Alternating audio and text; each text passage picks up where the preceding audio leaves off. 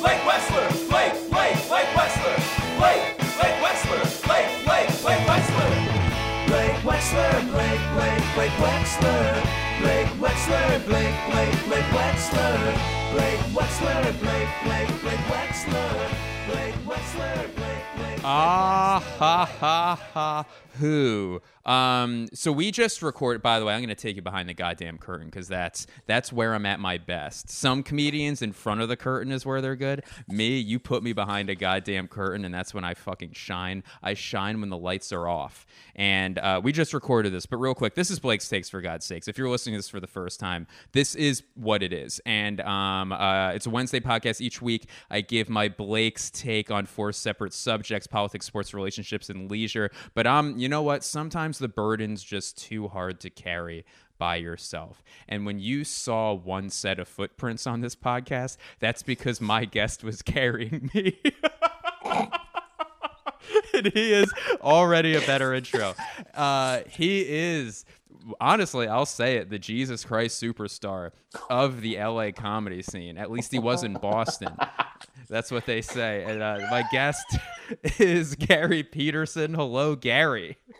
Hello is the probably the best the credit my grandmother will ever hope for. She she's a she's a Lloyd Webber head. She's well, she's a big Christ head.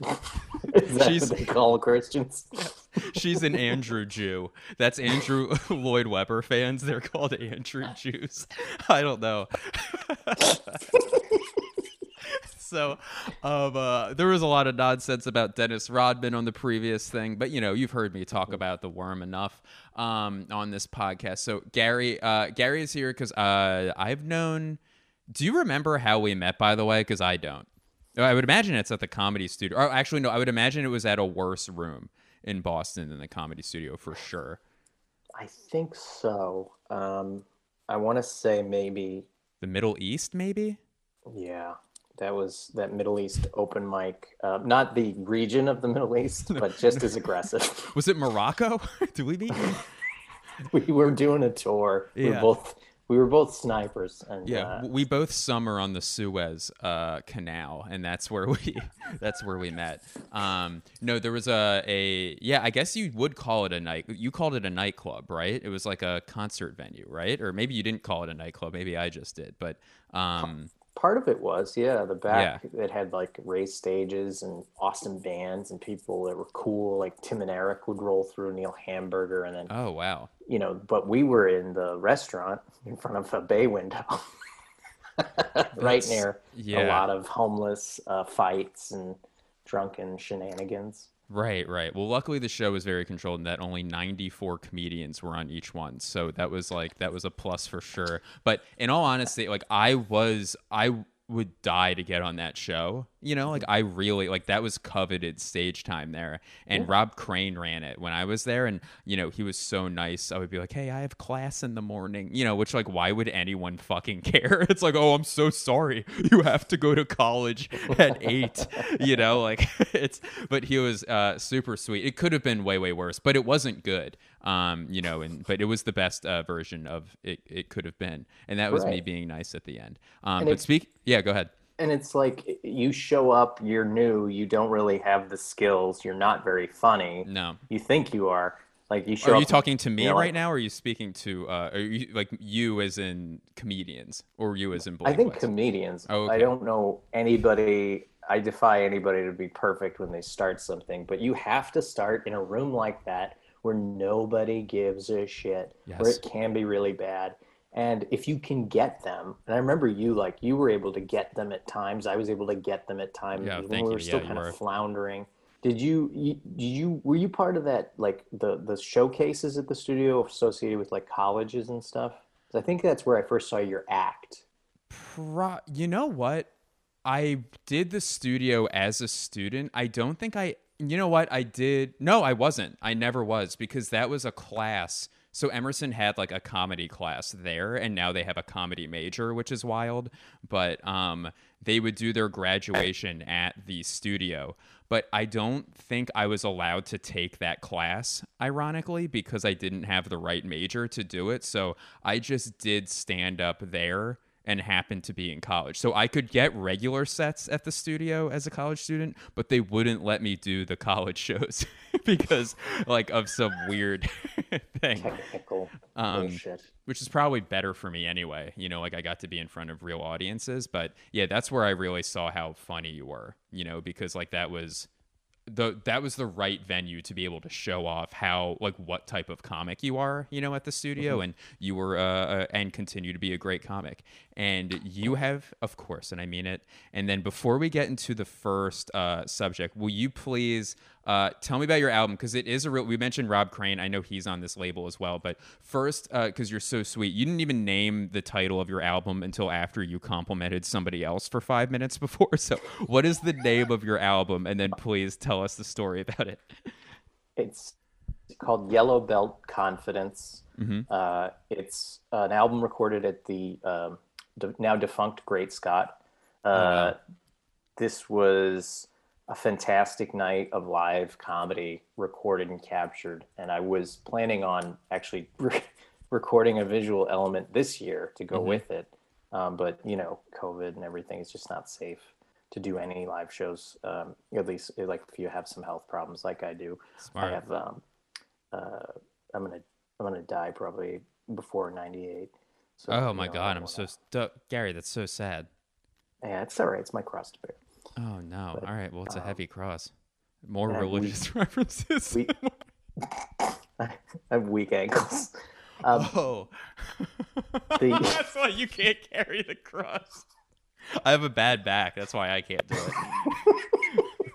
I I worked with this company, deadandmellow.com, which started uh, by two guys, Matt and um, uh, Matt and Alan, uh, both very funny comedians, and they were going to put money into people's albums, artists that they believed in, unrepresented artists like myself that have to do everything themselves, that rely on the faith of fans and friends and live shows. And uh, you know, COVID happened, so they can't do any live shows. So if you go to deadandmellow.com, you can support a young starting label that's certainly in the worst time of any new business to start. And uh, you can see Rob Green's album, uh, my album. Alan Richardson has albums. Um, we're hopefully going to do some sketch comedy recordings in the spring um, with friends. Maybe you can do a little little Uh, sketch. I would love to. I'll be around.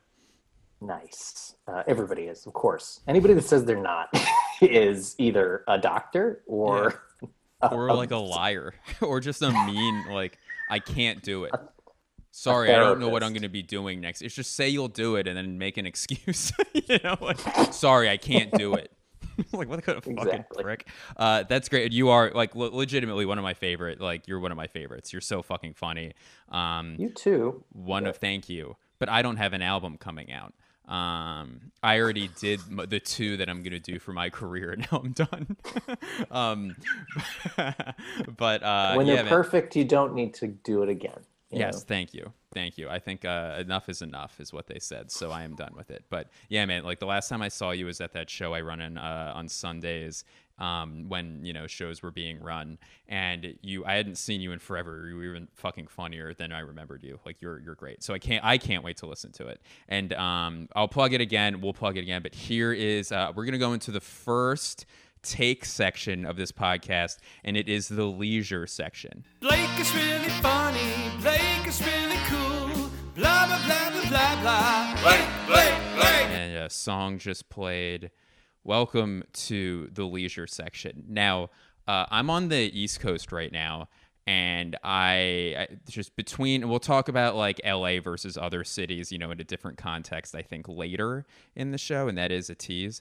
But um, just for those of you who aren't industry insiders, that was a tease. Um, however, for this section, because I'm back in Philly, and the way people eat here is obviously so different from LA, but I don't know what the right way to eat breakfast is. And that's what I wanted to talk to you about where I've personally gone with like smoothies in the morning, but then I'm hungry and then I eat like a pre-lunch. You know, I have another meal. So I'm like, okay, smoothies are healthy, but I'm still eating more. You know what I mean? And then I the other day my girlfriend for dessert made like an apple crisp like crumble thing, which is like a cake basically. And I ate that for breakfast and that was really good, but then I got tired. So, and then there's obviously waffles. So, what do you do? What do you do for breakfast? Because I'm fucking confused. Well, I I just uh, I got off that keto diet. Mm-hmm. Uh, be, I I started developing some sort of weird skin rash. Oh my- And I'm sorry. I- and this was the diet uh, made up by the guy that OJ killed. exactly. Yes, I'm sorry. You The Kato Kaelin diet. the keto. I I heard I heard a diet. It was going like that. Um, I I'm sorry for interrupting. You No, just got off the keto.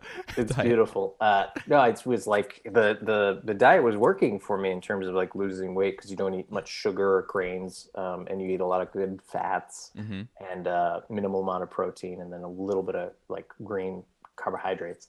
Um, and I would have like you're doing like a smoothie in the morning, and I, really like sort of like a fatty smoothie with like avocados, Oh. low sugar berries, um, usually like uh, a nut, a nut, um, some sort of like almond, unsweetened almond milk or coconut milk, and then um, like peanut butter, like really, you know, like so fruits and veggies with a little bit of peanut butter, and it, it just tasted good. I Right. just got used to it, and and then I wouldn't have to eat till like dinner because I was Whoa. like full, because it was fat as opposed to um, you know sugary bunch of berries. You know, you crash, you know, whatever. Yeah. Um, but I then like I was so itchy for months, and then I, I, I ate some fries and felt better because carbs are necessary for a diet. So I, I think with my di- morning breakfast routines lately, I've been varying between uh, a little bit of fruit. I'm doing like apples Mhm. immediately. Like I'll grab an apple just so I get like I always just love fresh fruit right away yeah. um, which you can't do on keto. There's just too much sugar and shit. Um, and then I will like maybe have like a bagel or some sort of grainy with Right. protein uh, and coffee. You got to have huge cold brew, add shot, almond milk, and that's that's kind of the standard operating breakfast procedure.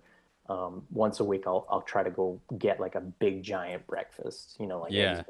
hash, bacon on the side, one pancake, and just fucking you know just live, man. You gotta live. See, that's actually I feel like I do think that you need but this is I have I could not know less about nutrition or anything.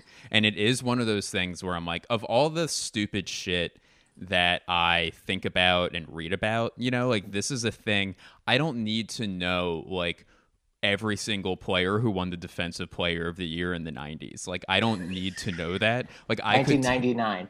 uh, 99. That was a year before the Lakers won the championship. It was all right. Kobe 99. Fuck. Was was it Mutombo? I'll, I'll check it. Maybe. I'll I don't think it was. It might have been a guard, but um. So, but that time could be like, hey, what is what gives you energy? You know, Yeah. and um, because I go one way or the other. I either uh, like, oh, okay, so I don't get hungry. I'll eat a lot for breakfast, but then I won't work out because I'm too full. You know, and then it's like, oh, I'll have a smoothie, but then I won't work out because I'm too hungry.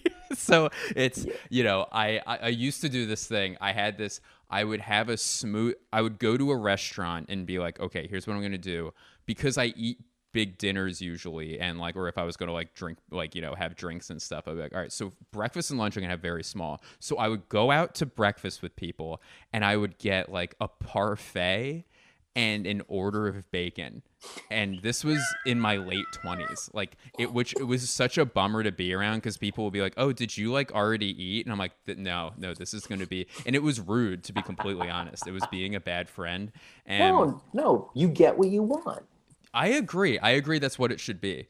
What is so how about sometimes I'll have leftovers in the fridge from the previous night and this I generally keep this as a weekend thing where like on a Saturday or Sunday I'll do this where you know if like we made great uh, gr- I almost called it great ziti baked ziti because I don't know what the hell happened there. If we had great baked ziti the previous night, I'll eat that in the morning because I'm so excited to eat it.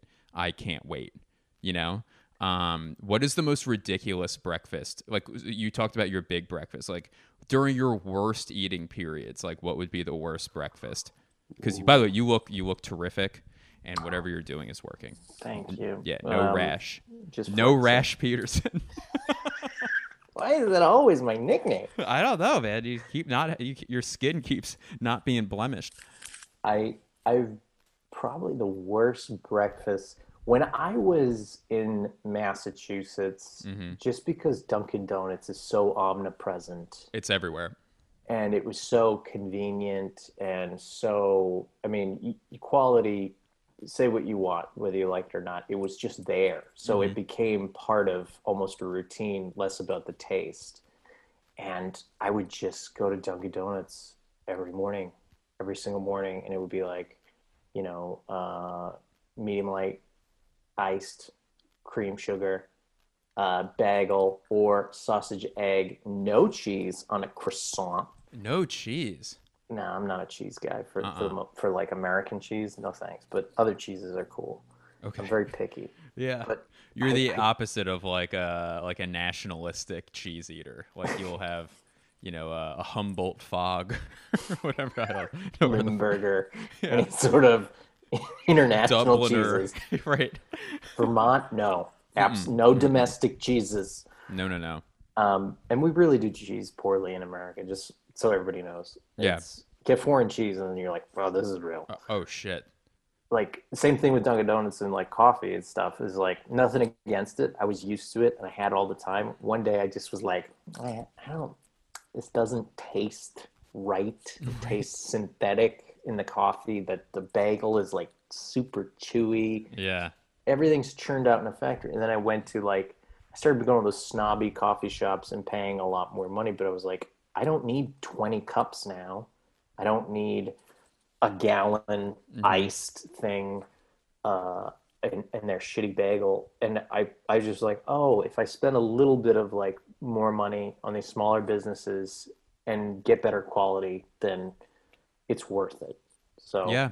Yeah, I totally agree. And and also the ritual of it too is um cuz I feel like breakfast is almost as ritualistic, you know, the ritual of waking up as Yeah. well where, you know, say cuz when I lived in Boston, I would go to Dunkin Donuts almost every day too, and there was something like okay, purple and orange the sun is coming up you know like just you're in a very like the lights are turned all the way up and you have time to kind of wake up in that line and then you get the first interaction of the day where it's like you're you're open mic for the rest of your day communicating with people but it's just an order you know? So you only have to do a minute and uh it's very and then you're just up you know and then you obviously have the caffeine and stuff.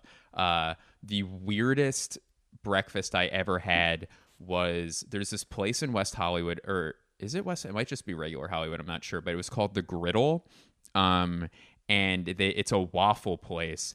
And I got this waffle where it was, fuck me, it was like a pumpkin spice waffle, but it was the size of, you know, like the table basically, and it had caramel and chocolate chips. It was just a fried cake. And I left that place thinking I had cancer. Like it was the craziest feeling in the world because you just can't do that.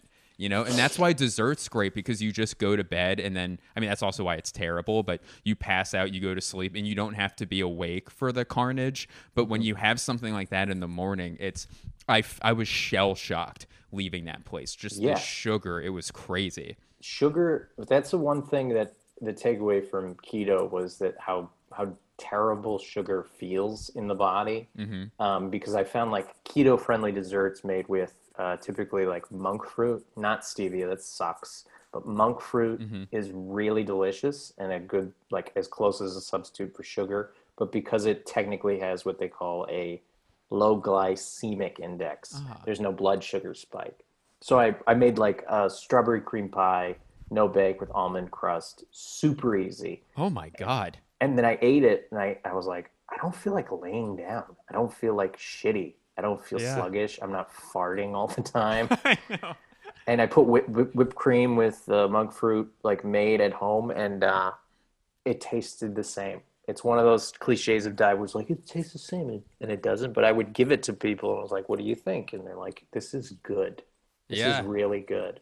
So I think just el- like eliminating certain things within the recipe can give you the same enjoyment, and you can actually savor like a pancake if it's made with like coconut flour and almond flour Mhm. and chocolate chips and you know uh, hopefully very little sugar. And I think I already think I know what I'm gonna have for lunch, which is pancakes.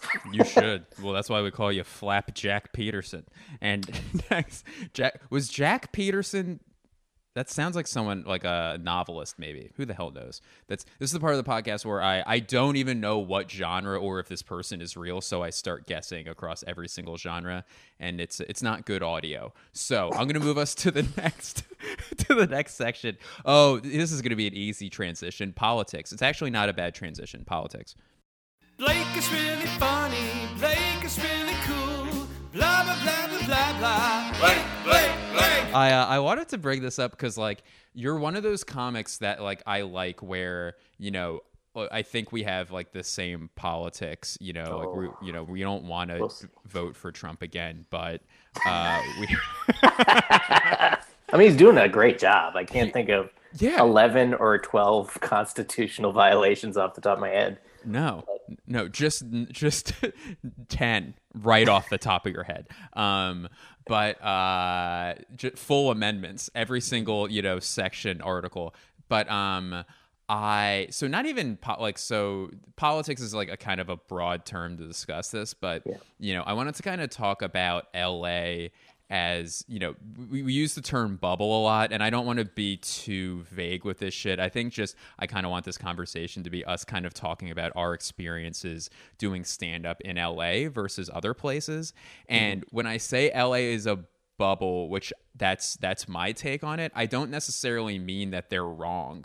You know i just think it's an important thing to acknowledge that not not everything that works with LA works other places and for better or for worse, you know, because sometimes like there are so many things about LA where I'm like, God, why don't people like are why aren't they this progressive? And then obviously there's things where like it's like, oh, maybe take your foot off the gas pedal a little bit on on that one. So um when did you how many years ago did you move from LA or to LA? I'm sorry. I think it was about four years ago uh, this December. So I'm kind of, uh, I'm almost done with it. Yeah. so you have a couple months left. Yeah, I'm pretty sure. I'm not Yeah. going to renew my lease in terms of uh, energy spent here anymore. Yeah. Like, Is that because- true? I might move. I'm honestly looking at uh, Canada, some sort of um, post uh, graduate education in Canada because it's one eighth of the cost of American education. It's just as good, and there's universal health care. Uh, so, yeah.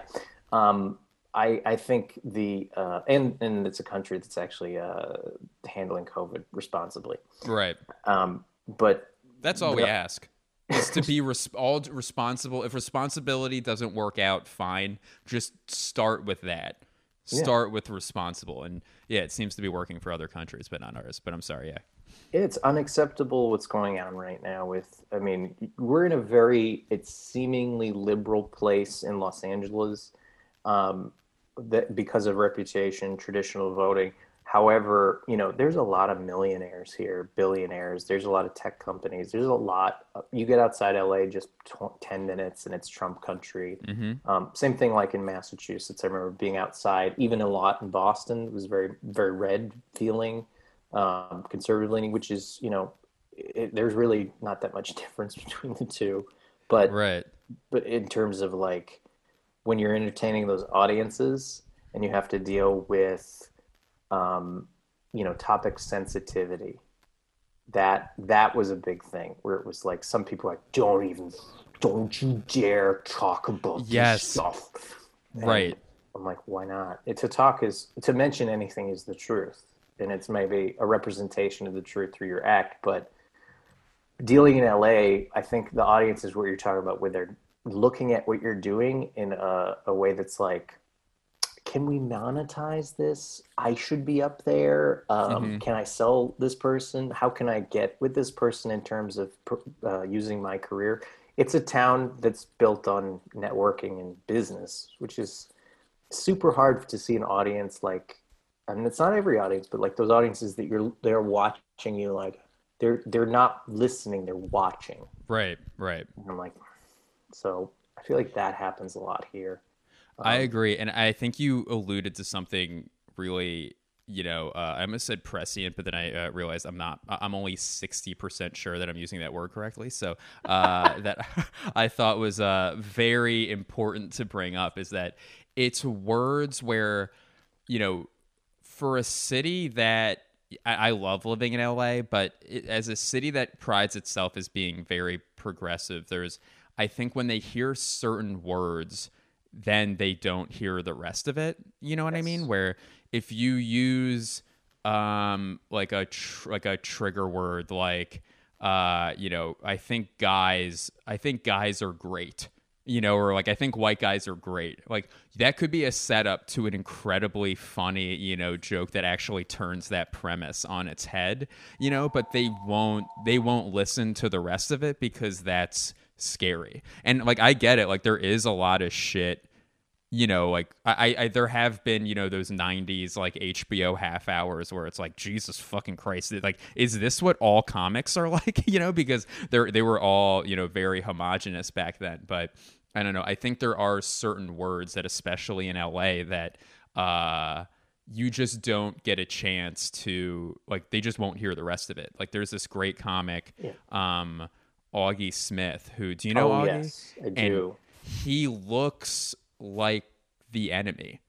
You know, like he looks like a guy, like, you know, he's like, you know, like shaved head, you know, like white guy, like loud. And that can be scary to liberal audiences because that's what fucking the bad guy looks like, you know? Yes. But he has the same opinions as they do. So Yes. he'll start doing he has this incredible joke where he's being the old guy who like yells about things and he's the what he's saying is it's purely ironic and he's mm-hmm. actually it's perfect social commentary but I've seen it and it, it murders. It murders. Yes. But in front of an audience, I've seen some, you know, like super hip audiences at first being like, oh God, is this, is he just being the loud old guy that we hate? You know, like, is that what this is? But it's actually this brilliant um, bit. He's incredible. But yeah, it is. That's the problem in LA.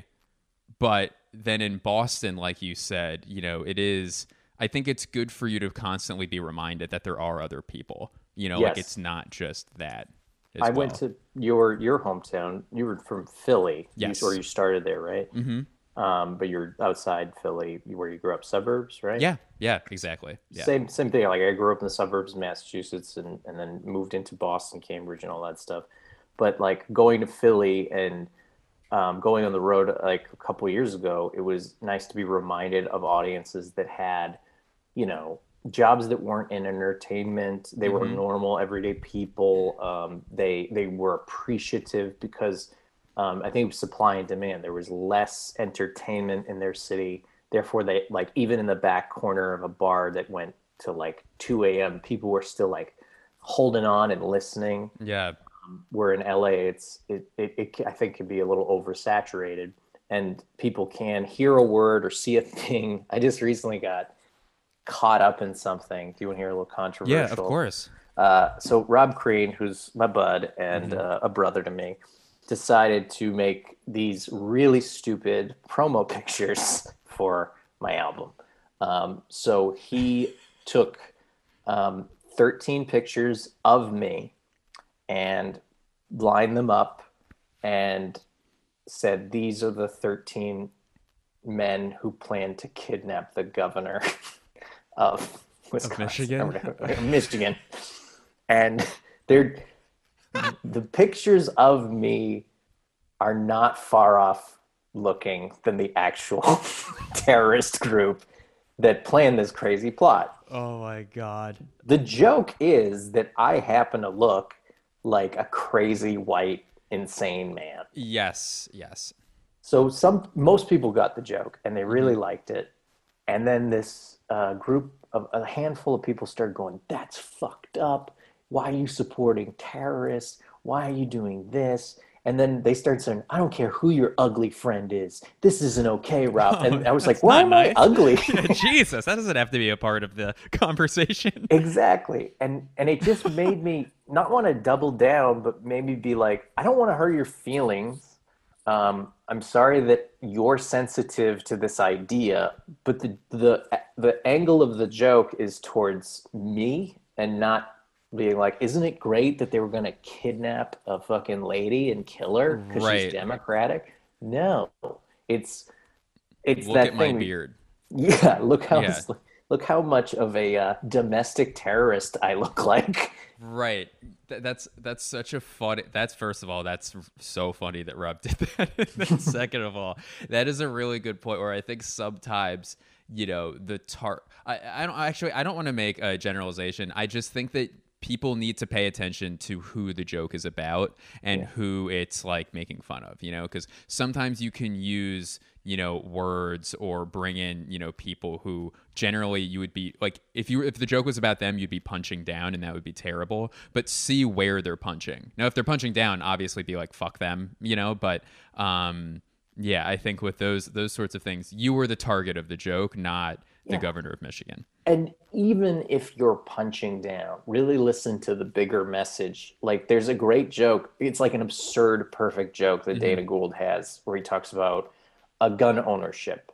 And he's like, you know, I live in a, a scary city, and some people, I'm very liberal, and some people don't support people owning guns. But for me, I I feel like I need to have a gun because one day I might have to kill my whole family. is he is he like pro killing families? No.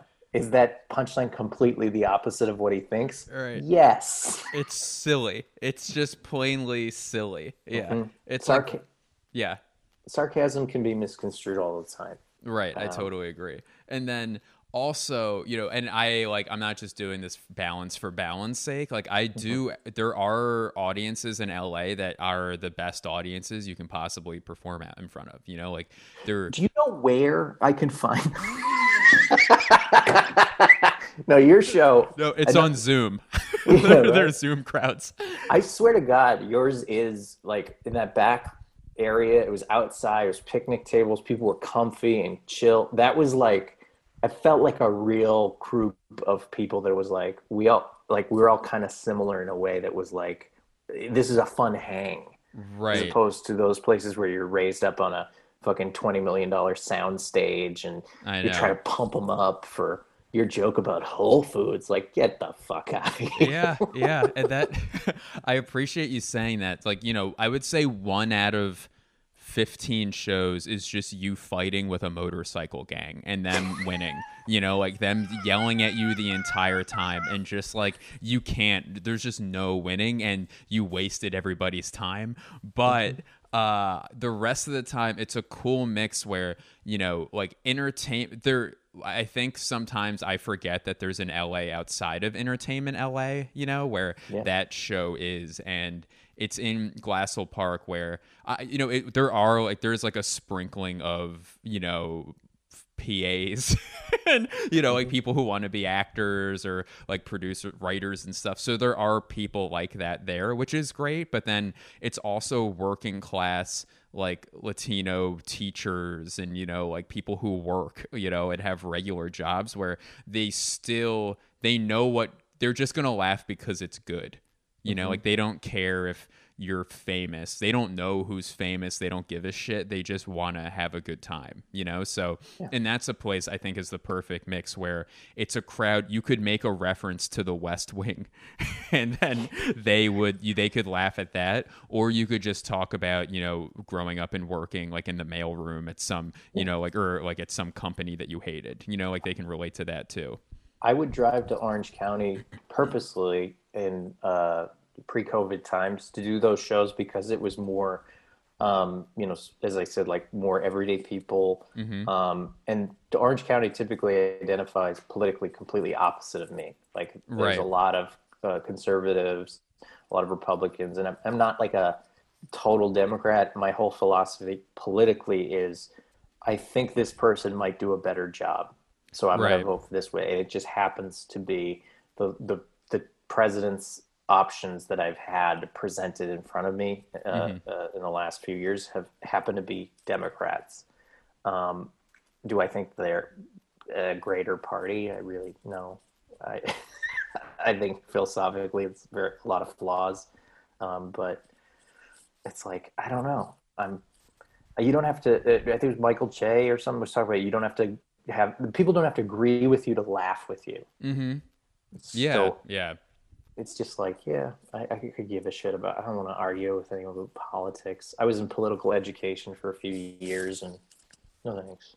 No, no, you moved on from that for I would imagine for a few reasons, but Yes. yeah, you know what? Now, now that I'm thinking, it's funny. I'm realizing this in real time. I think the issue isn't with L.A. It's actually with the un the non-diverse part of L.A. is the part that's screaming, you know, about the issues where if you get in front of a di- like a diverse crowd is what you want you know? So you want like and you want a diverse show as well. Like you want like uh you know like a latino comic black comic white comic gay comic you know like asian comic. Like you want all these comics because it's more interesting you know, Yes. because you get to hear these different competing opinions on stuff. And just because there's competing opinions doesn't mean that you have to uh, agree with all of them. Like you can still Right. keep your opinion. You know what I and mean? it, and it doesn't mean just two because of the d- lineup being diverse that you aren't on that lineup it doesn't mean that it's anything personal it's like Mm-hmm. that this person took your job it's like no it's for the show yeah, the yeah, show, yeah, the benefit of it Um, exactly. but i've been told flat out i'm white i'm a guy i'm heterosexual hmm uh, and i'm kind they're like we kind of have already have that here Right. and I'm like, well, what about, you know, what I'm showing you, which is my art, my comedy? And they're like, you know, it's fine. I I'm like, okay. And I can't, you can't take that personally. You Right. just can't. It's just like, okay, you get a business to run. I'm my own business. I'll find another way to do what I do. That's Yeah, it. That's yeah. what, that's why I did the album. It's like, Just make it nobody's gonna- yourself. yeah, Yeah. fuck it. There's an audience for you clearly. So like you create the show for them, you know? Yeah. Like you don't have to bring it to another another show that may not have room for that. Yeah, I think that's a good point. Um I want to move in I thought that was a beautiful conversation. Um P- I call you Peter. I like don't even know who you are. I thought that was a great conversation, Peter, and now we're going to move into the next section, relationships. Oh shit. Blake is really funny. Blake is really cool. Blah blah blah blah blah blah. Blake, Blake, Blake. So I wanted to talk about like uh, dating, you know, comics dating other comics or like who the right person is to date for a comedian because it's funny with you I'm actually having I I know I have more comedy like topics with you, but it's because I actually appreciate your thoughts on things in general that I actually think it would be interesting to speak with you about comedy topics, which is, you know, there's some comics where it's like, oh, so they do comedy and they can talk about comedy. And then if you bring up literally anything else, they just are like, yeah, you know, it's kind of like featuring. You're like, what? Having a baby is like feature. yeah, you know, like an, an infant's like a middle act. You know, they're always trying to get more. You know, they're always hungry. It's like, why? they- What are you fucking talking about? Can we talk Yeah. Mm-hmm. about human beings? Just talk about the infant. Um, but uh, I do. So it's funny because like I appreciate your thoughts on those things. I feel like I could talk about comedy things with you in, a, in an interesting way. So you know, I was thinking recently where uh, I, I don't even. I was trying to think of who the ideal partner is for a comic, and I think it has to be someone who, first and foremost, probably flexible with the comic schedule because of how bad our schedules are. You know, for a relationship, like shit happening at night. So, um, who do you like? What type of person, like job wise, like would be good to like date a comic? So that's a great question. And thank you for the flattery. Always appreciate it. Uh, Of course. the I think another type of artist, not Mhm. necessarily has to be another comedian, but I think like somebody that is in maybe like a musician, um, somebody that's in some sort of art type lifestyle where they can understand, you know, gigs come along and you have to like work 75, 80 hours a week on something, or you have to go away for three, four months Right. somebody with that like you know we don't there's no set schedule nine to five on it um, is probably like ideal. If I uh, dated that person, I've dated uh, um, comedians, um, uh, very funny women. Uh, uh, like uh, I won't mention their names. Oh yeah, I was I was actually about to cut you off. Be like, you don't have to mention names, Gary. Judy Tenuta. Um, of no, course, huge fan. Roseanne Barr. Uh, I I wish, but I, I think the the. Well, how is dating- that like scheduling wise? Because you you would have similar schedules. I would imagine that you b- would both be able to understand what each other is going through professionally, but scheduling wise, that was probably tough. It was good because we could understand. Oh, like oh, the audience sucked tonight. Somebody threw a shoe at me. Oh my god! and it's like, oh fuck them. And you would like, you know, your heart would go out to them, and you'd be cheering them on. And then other times it would be like, um, no escape from work. If like you're Mhm, dating a mhm. comedian and they're doing all comedy stuff, and um, you know, you can get a little competitive.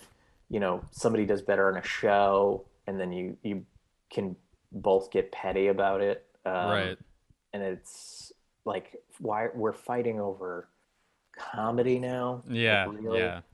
So I, I think ideally, ideally for a partner, some sort of artist. I think the maybe the worst type of person that you could date would be like somebody that has only done like a nine to five life, and it's like, why would you risk? Why are you Mm-hmm. Right. going on a weeknight? Why are you in a bar on a Why are you drunk?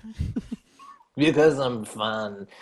Uh, it's yeah, I, I, it's it's got to be somebody that can understand what creativity, uh, uh, creative lifestyle is, because you have to balance. You really do, and it's a constant struggle for me. Yeah, of course. No, I think that makes sense. Like, yeah, you can't. For me, I'm like, I think you need a, a like a rich person who hates you is probably the best person for a comedian to date, um, because they need to cover the money of it. And no, I do think you know. I at first I thought nurse, you know, because it's someone who's not in the entertainment industry, Mm-hmm. but then I realized nurses have insane schedules as well. yeah, you twelve know? hour days usually, four Yeah. days a week. sometimes like overnight, you know, like a night shift or a day shift, you know, where um that could be really tough. I don't know. It's I, I like can't even I've never dated another comic, you know, like I've dated other people in the entertainment in, like entertainment industry and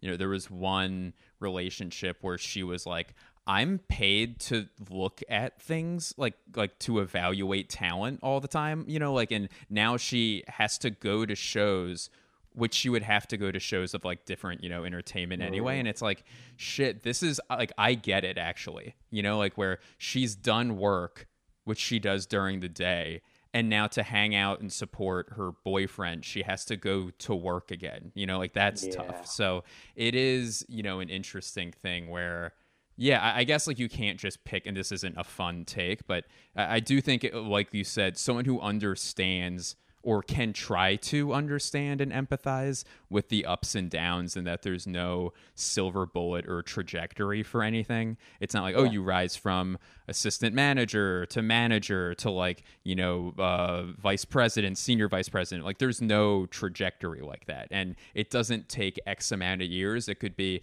yeah, so uh, I just got a video on YouTube and now I'm famous, you know, and now I have deals. Or it's, oh, I've worked my ass off for 20 years and, you know, I'm still doing this thing until something else happens. So it is. I, honestly, here's what it is. It takes a fucking saint. is what it is. It takes a literal state. Um, somebody, somebody who understands. Yeah. someone who understands. Uh, let's go into the final section, which is which is sports. Ooh. All right, great. This is the last part, and then uh, here we go. All right, here it is, the sports section, and um, I don't know if this ever. You may have. You actually said this off here that you were t- uh, off air that uh, you were wearing your hat like a softball catcher. It is backwards, and you and it is a good look. Um, so real quick before we do this, would you mind plugging your album one more time, please? Certainly. Yes. Uh, Yellow Belt Confidence available now on deadandmellow.com as well as Spotify, iTunes, and everything else. Check it out. It's my debut comedy album recorded live at Great Scott. And uh, if you buy it from deadmellow.com, you get to support a struggling startup label. Blake is really funny. Blake is really cool. Blah blah blah blah blah blah. Blake, Blake, Blake. Love it. Beautifully succinct, succinct as a throw from shortstop to first base with no cutoff man. See, when I played shortstop, I, I needed a cutoff man when I would throw to first base. I don't have an arm. Like that's really? No, not at all. I, I had double shoulder surgery when I was like 15, 16. Cause Both shoulders at the same time? yeah, I once upon a time I wanted. I was not athletic, but I did want to be Mr. Olympia Right. uh, naturally, and so I started lifting weights and just fucked my body up. oh, God. So a lot of sports that I would try after that were just it was miserable. Like I, you know, I throw a baseball and it it hurts. Oh, right. Oh, Jesus, I bet. So, well, that's why I was, but you were still able to play softball. And that's why I think like softball's the best because you could, oh, and that's the take. I think softball's the best sport for like grown-ups who, you know, because you can still try to get exercise out of it. You know, like it's one of those sports where I think if you play other sports as a grown up, if someone's trying too hard, they're a dickhead and they ruin everybody else's time. But Yes. unless you're sliding into people and hurting people, which, you know, that makes you a dickhead. But in softball, it's so individual where if you're trying hard in the outfield, it's like, all right, well, he's doing that. I can still sit here. You know, that's not affecting me at all, which I think is great. Or you can, I remember I played Boston comedy softball once. Once. I only did it once because, like, I think I just couldn't do Whenever they were playing, I think I had class or something. Um, but uh, like college, I was in college, not like I, I uh, you know, became very polite. Um, no, I had class, and it You were, was you were working that top hat. I really was. Yeah, I. I couldn't fit an adjustable ball cap over my top hat was the issue.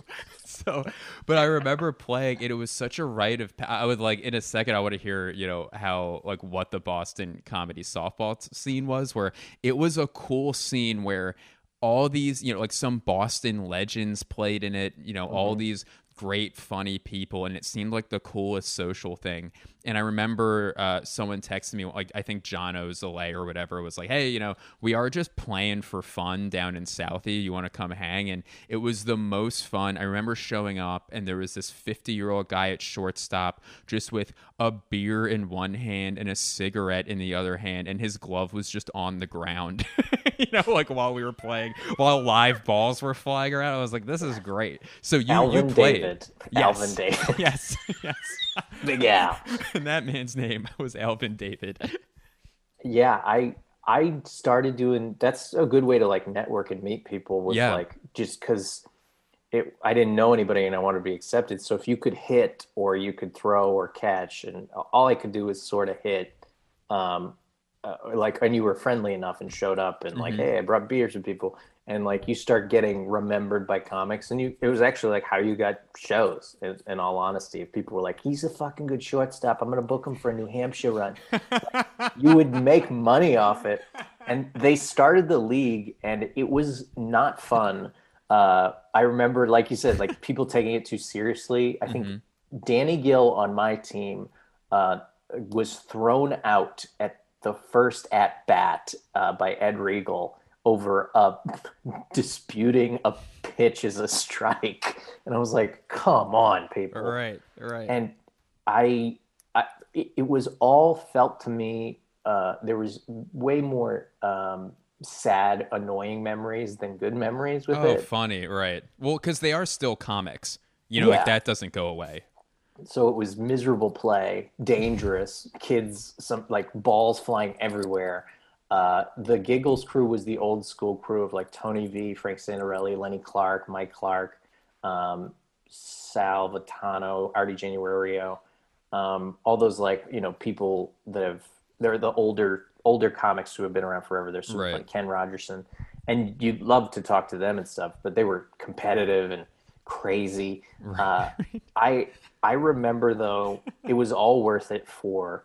Um, my team was okay. It was Motley's Comedy Club softball team, which had a great like cloth V-neck jersey. Which It- was it super- green and black It was a, a royal blue, like dark Oh, blue, so navy no. blue and yellow. Mhm. Uh, and it just like looked old school, and and it was a tie game.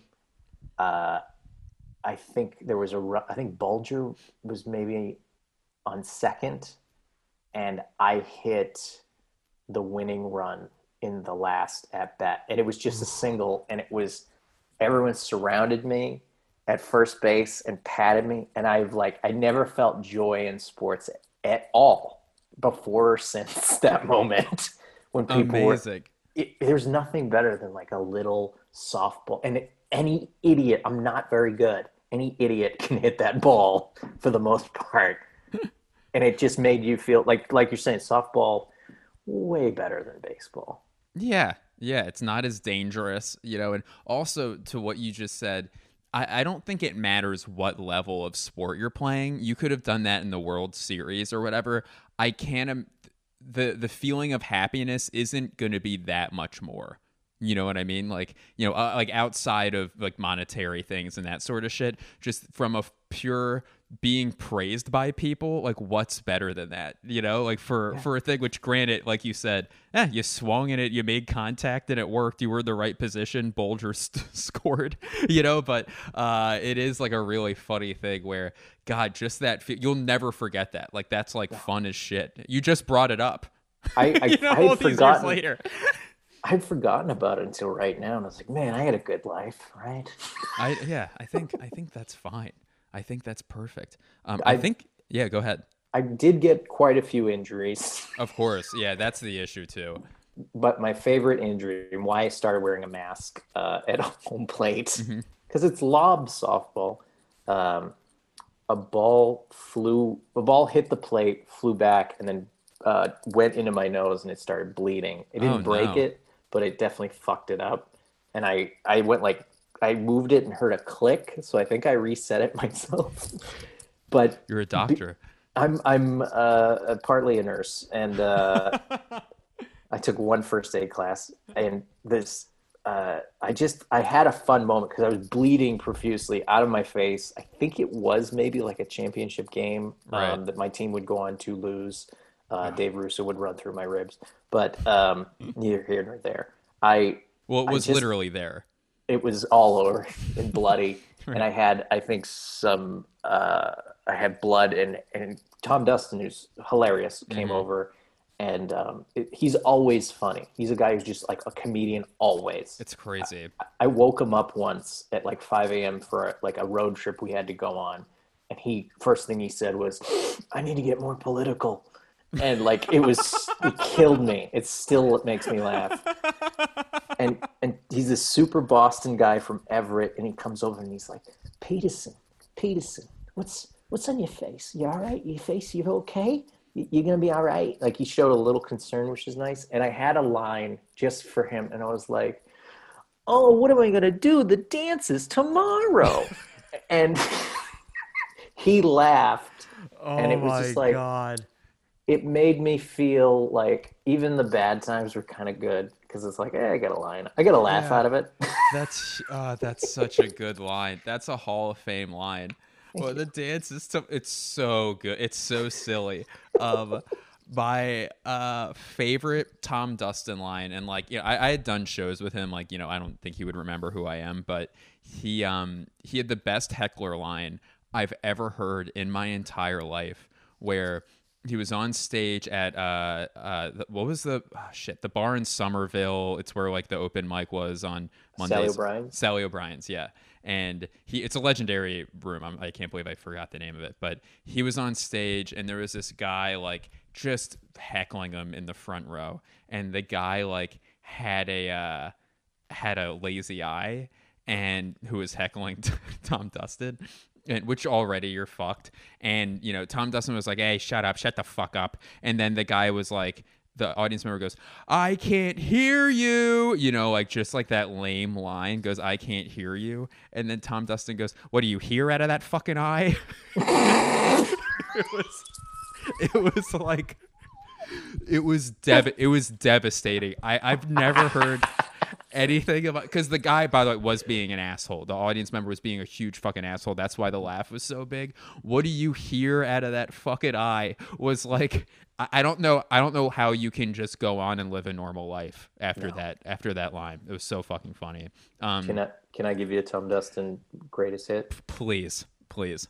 Uh, here are the beats. We're in Jamaica Plain. This is right before we go on a road uh, uh, uh, to to Toronto to the Yuk Yuk's Comedy Festival, which Tom would win.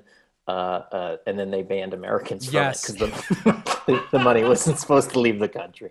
So Tom and I are figuring out if we can stand each other Right. on just a night hangout from Sally's to uh, uh, we go to the Green Dragon and then we we hook over to Jamaica Plain at the Mm-hmm. Alchemist, which is a mixed mic, and it's rough. There's a, a, a bunch of musicians. People are talking loudly. Um, and uh, there's three people right in front of the stage that are really shitty, like really mean. And Tom, Tom goes to me and he's like, "Get, get my fucking coat.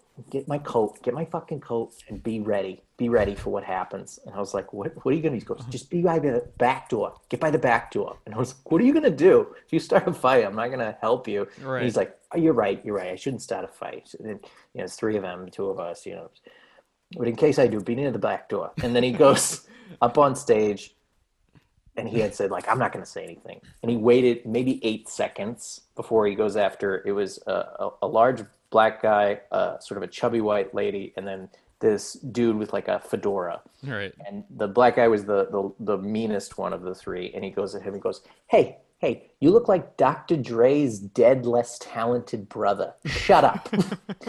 Guy loved it and he was like he was like gave him props like he's like okay yeah you're funny. And then he went and he goes it makes sense that the fat white girl's with the black guy. Okay. And he goes to this third guy who's got he's like a hipster douche with like fedora. a, fedora, a crappy fedora and he goes are you wearing a black hat so it makes your nose look slimmer? And this guy threw a Pabst blue ribbon and it smacked Tom in the neck and it flew back. And the guy goes, Fuck you, outside. And the guy gets up and goes outside. Tom goes, I'm not fucking going outside. It's a $2 beer. I don't give a fuck. I'll buy another one and I'll throw it at him. He does his set, he crushes, destroys, Right. And he comes to me. He goes, "You got my jacket, that weird guy." And somebody, the, like owner, comes over, and goes, "You're so funny. I'm sorry that asshole threw something at you. You don't have to worry about him." And we're like, "Oh, would you throw him out?" They go, "No. Uh, when he went outside, uh, we took care of him. They Oh beat the shit out of this guy because Tom was so funny, and he was like." He did that like stuttered laugh of evil that he has. And he's like, that's fucking awesome. Amazing. He was so funny. He got a guy beaten within an inch of his life. Yes. And I guy love that. deserved it. I agree. That's fucking great. We can't. I can't top that for sure. Gary, will you one more time? Uh, yellow belt. What was it? Yellow Belt Confidence available on deadandmellow.com slash store. My name is Gary Peterson. Blake Wexler, you're doing a fantastic job and you're uh, one of my favorite peoples Aw. of all time. I feel like even though we're from two very weird East Coast cities Mm-hmm. uh, uh, adjacent, we have like a, a, a brother, a brotherly love I- that's, that's you. kindred. And uh, I, I, I want to formally apologize for calling Gritty patient zero of COVID 19. I, I want to apologize for you being right because I think you're correct. He did. He did it. He did the whole goddamn thing. It's such a creepy face. I love him. That's why his eyes got that way, and that's from Fauci. Um, you're you're the best, dude. Thank you again. Blake, Blake Wexler, Blake, Blake, Blake Wexler, Blake, Blake Wexler, Blake, Blake, Blake Wexler, Blake Wexler, Blake, Blake, Blake Wexler, Blake Wexler, Blake, Blake, Blake Wexler, Blake Wexler, Blake, Blake, Blake Wexler, Blake Wexler, Blake, Blake, Blake Wexler.